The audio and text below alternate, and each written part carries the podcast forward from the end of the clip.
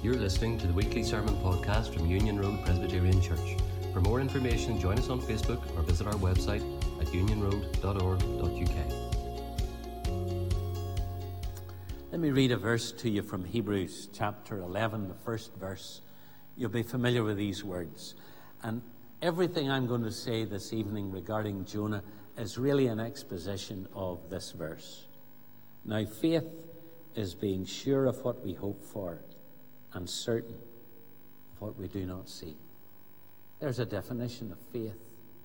You've heard people define faith F A I T H, forsaking all, I trust Him.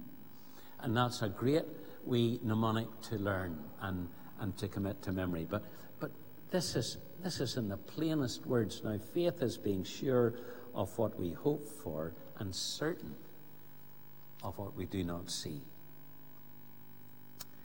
If you have your Bible, turn there to Jonah chapter 2. At the end of verse 1, or sorry, of chapter 1, it says, But the Lord provided a great fish to swallow Jonah, and Jonah was inside the fish three days and three nights. And so it goes in then to Jonah's prayer. When Jonah was thrown into the sea, it was to all intents and purposes a sentence of death. His sins had found him out, and God's perfect justice had caught up with him. If you see there in verse 9 of chapter 1, he answered, I am a Hebrew, and I worship the Lord, the God of heaven, who made the sea and the land. And then in verse 12, pick me up and throw me into the sea, he replied, and it will become calm. I know that it is my fault that this great storm has come upon you. This is true conviction of sin. Jonah isn't embellishing anything, he isn't making any excuses. This is the kind of confession that issues in genuine repentance. And genuine repentance is a rare thing today. It really is. Genuine repentance, it's a rare thing.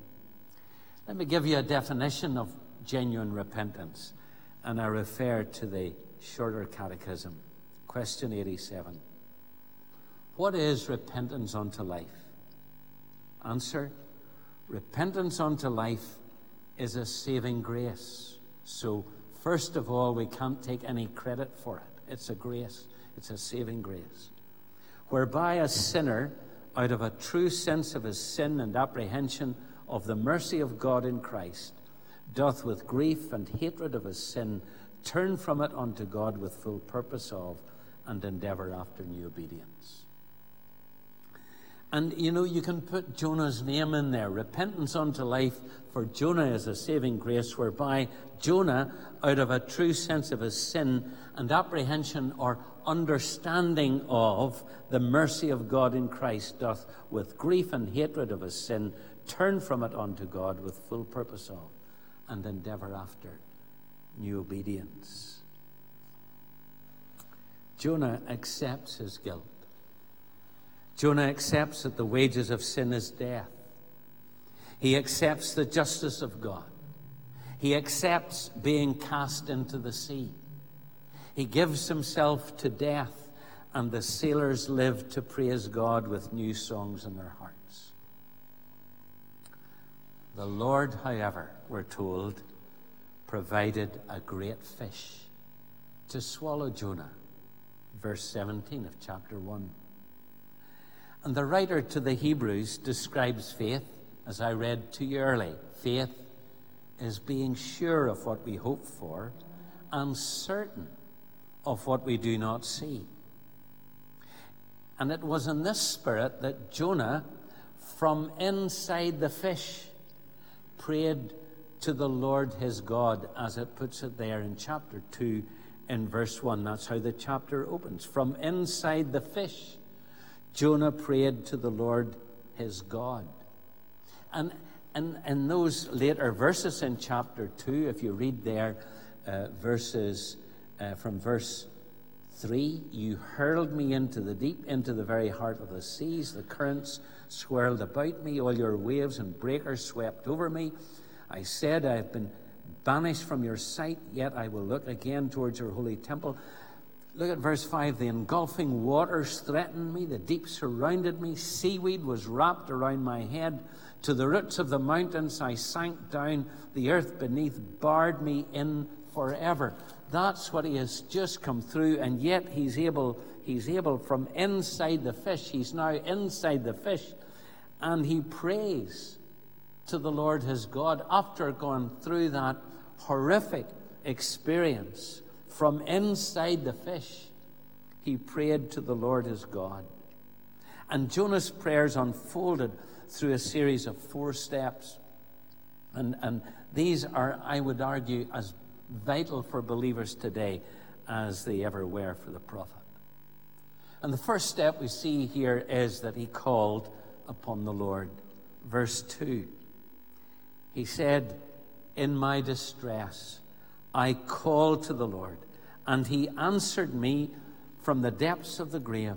I called for help, and you listened to my cry. Now, when some people are in trouble, they curse or complain bitterly about their plight.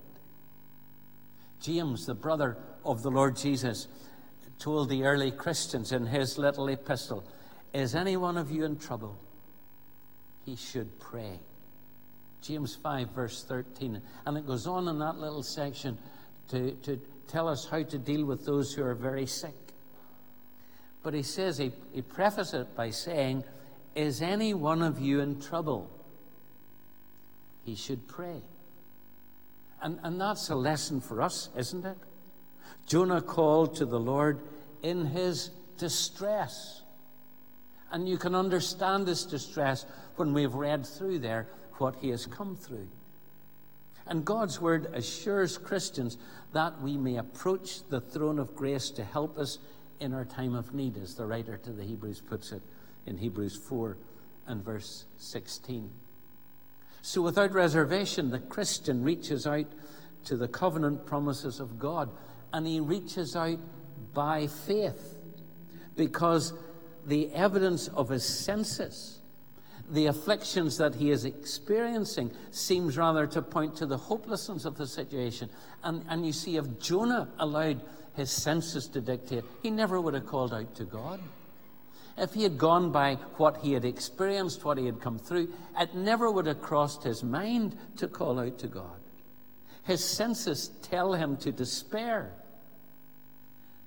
He realizes that the Lord is justly aggrieved with his sins. But faith, against all hope, believes and calls to the Lord as the only Savior, the only answerer of prayer. That's what it means to call out in faith to God. Have you got to that place in your life where you have called upon the Lord?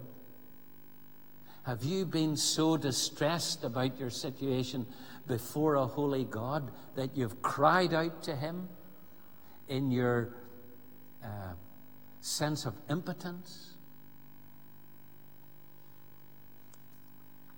we discover that he calls out to God. Secondly, there's a coming to a throne of grace. And we see it there in verses 3 and 4. You hurled me into the deep, into the very heart of the seas, and the currents swirled about me. All your waves and breakers swept over me. I said, I've been banished from your sight, yet I will look again toward your holy temple. You see, even in the midst of what he's saying there, he's saying, you hurled me into the deep. You did this, Lord, and I deserved it. Into the very heart of the seas, and the currents swirled about me. All your waves and breakers, that is, your breakers, swept over me.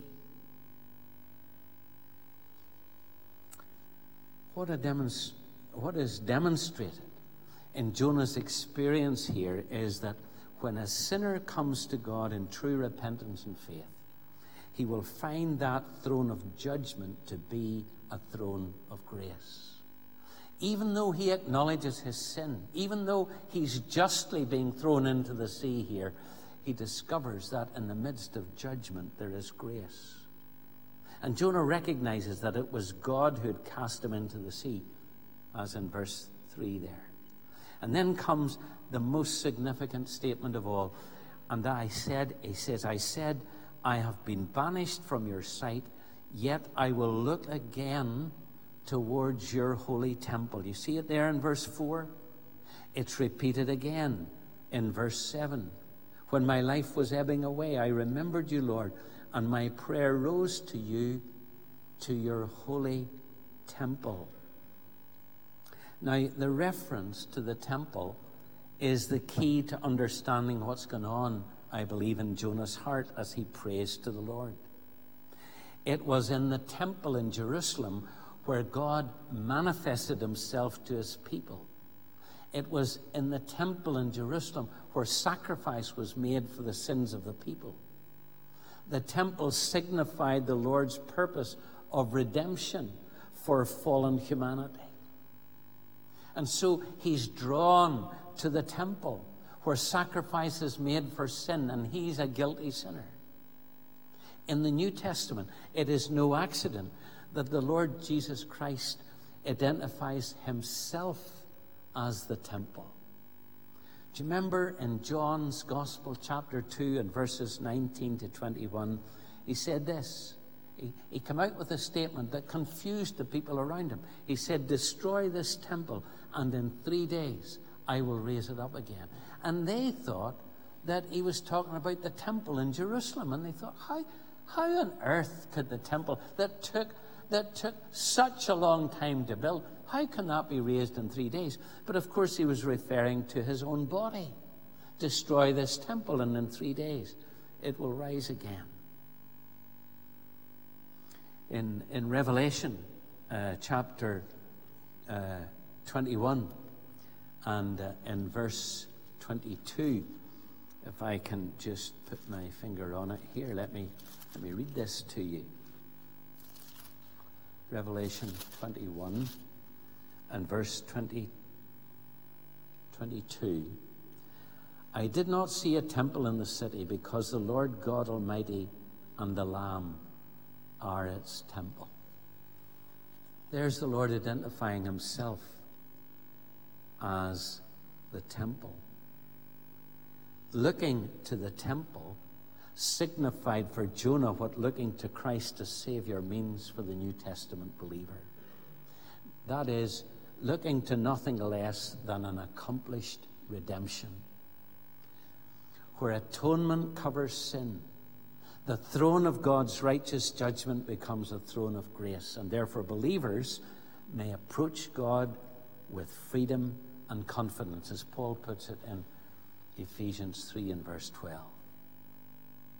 Or as Hebrews, quoted it earlier, puts it, let us then approach the throne of grace with confidence so that we may receive mercy and find grace to help us in our time of need. Prayer means far more than having a God who forgives and saves all those who come to him in faith. Jonah, for all his backslidings and for all that the evidence of his eyes was against it, came in faith, expecting blessing from a God of all grace. Even though the evidence all around him, he's in, he's in a fish. He's in the belly of a fish. It's black, it's dark and slimy, and I'm sure it stank to high heaven. In spite of all that, he's he's exercising faith. He's trusting God. He's expecting a blessing from God. When he looked to the temple, he looked to the provision of mercy and everlasting love. It's, it's like that refrain that, that comes through from the Old Testament look and live. Do you remember when, when the, the children of Israel were cursed with a disease and, and Moses made a serpent on a stick, and they were told, Look and live. Those that look will live. So there's been calling upon the Lord, there's been coming to the throne of grace. And then, thirdly, there's tokens of favor. There, verses 5 to 7. Uh, Jonah now went one step further. He had called upon the Lord. He had come to him as to a throne of grace. And he now received tokens of the divine favor in his heart as the Spirit of God returned assurance of faith to this expression of trust in the righteousness and mercy of God. Verse 6 But you brought my life up from the pit, O Lord my God. Not wonderful? You brought my life up from the pit, O Lord my God. Remember, he's still in the slimy darkness, in the stomach of this fish, where it's as black as pitch. And now there's light, the light of deliverance, not a physical light, but the light of deliverance is dawning on his reviving soul. And even as he spoke to the Lord, he was strengthened in his faith. His heart was filling with resurrection life. It, it's, it's impossible, humanly speaking, but yet this is happening. This is happening. And, and so it is with the Christian today. We experience nothing less than new life in our risen Savior what he himself called eternal life. When a person becomes a Christian, Jesus says he crosses over from death unto life. It's as radical as that. Through faith in Christ, though we're hemmed in by phys- this physical body of death, we look for that resurrection to come. Wonder if you yet experienced that life transforming experience. Can you testify with Jonah, but you brought my life up from the pit, oh my God? Isn't that what the new birth is? I love um, Paul's letter to the Ephesians, and especially this, the second chapter. Let me, let me just read the words. He's writing to Christians in Ephesus. Always important to look at the address when Paul, when you're reading Paul's letters, and it's and it's written to the saints in Ephesus, the faithful in Christ Jesus. Chapter 2, verse 1. As for you, that is the Christians in Ephesus, what were you like? You were dead in your transgressions and sins. You were dead.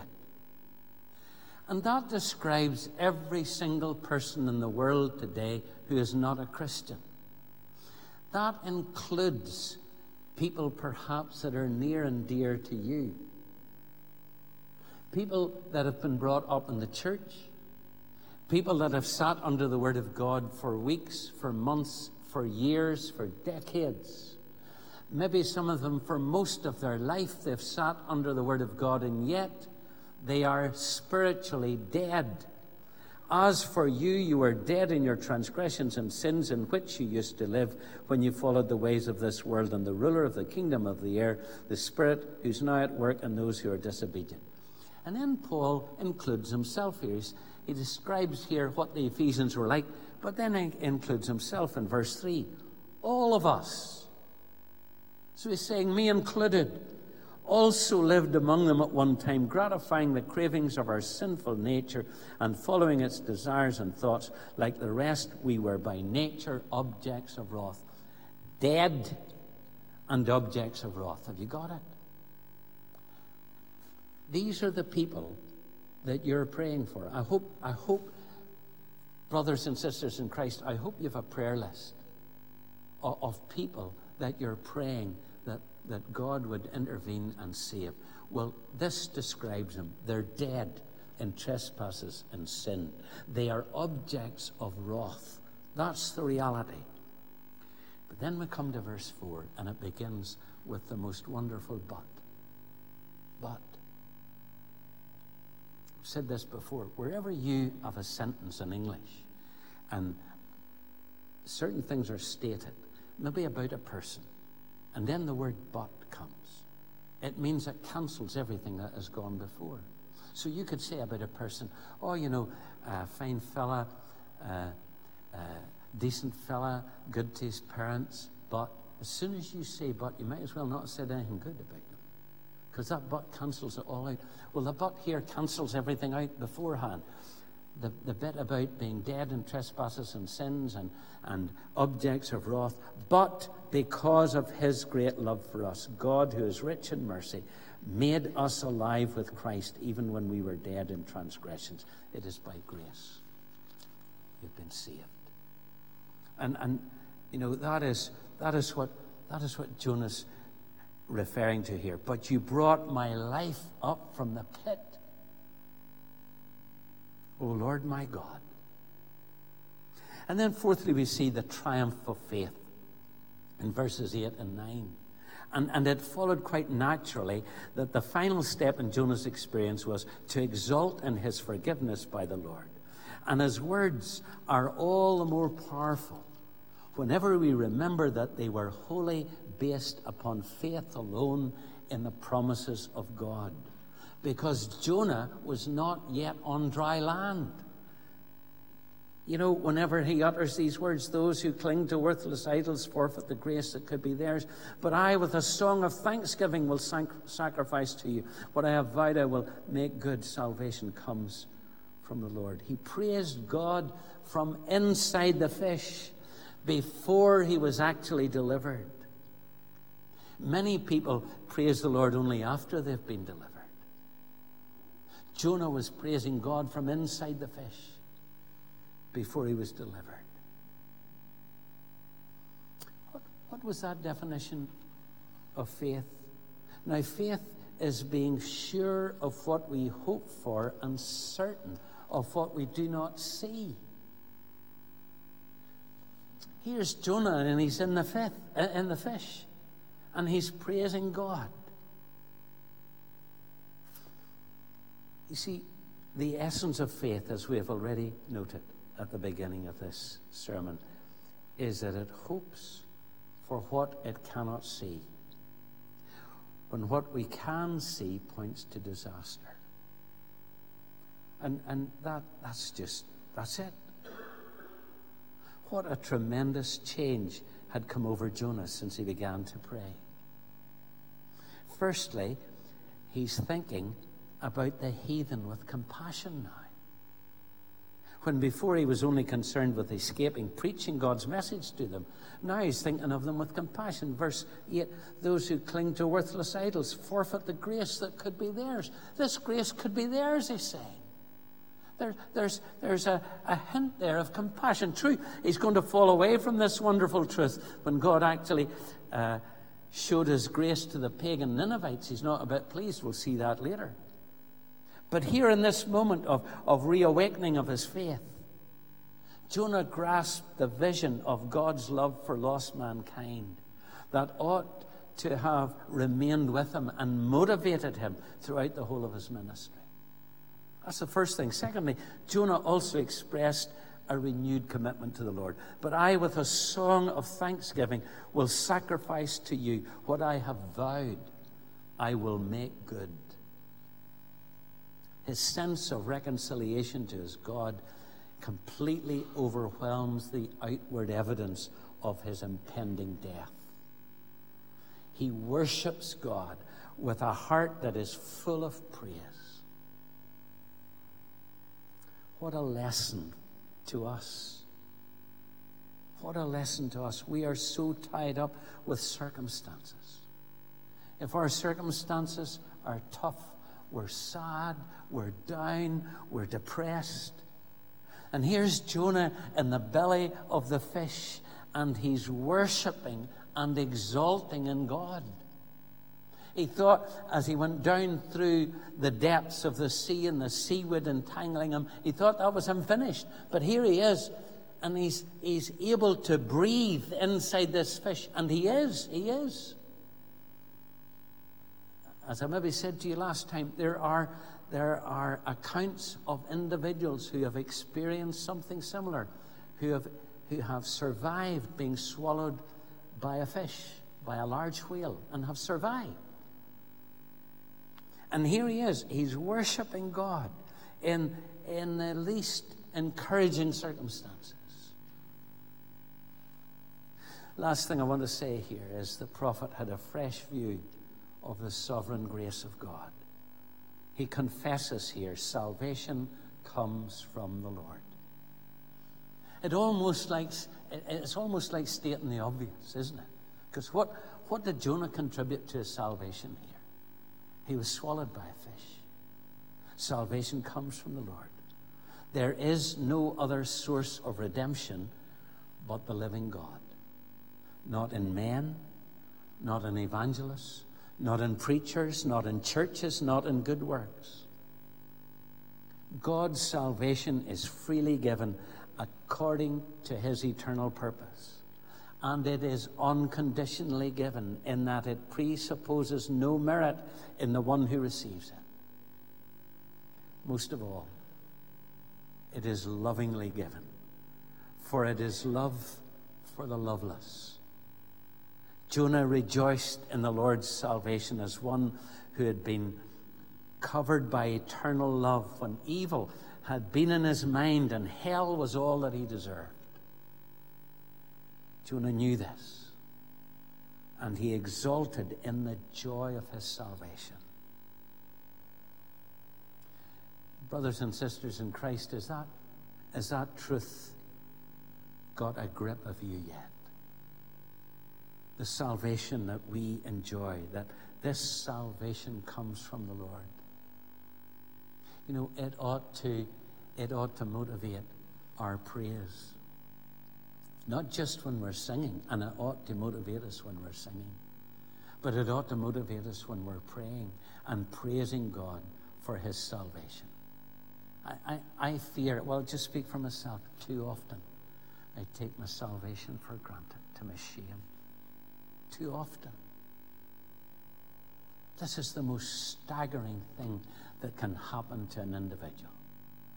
That the God who made the universe, the God who spoke this, this wonderful world into being, is the God who set his eye of affection on me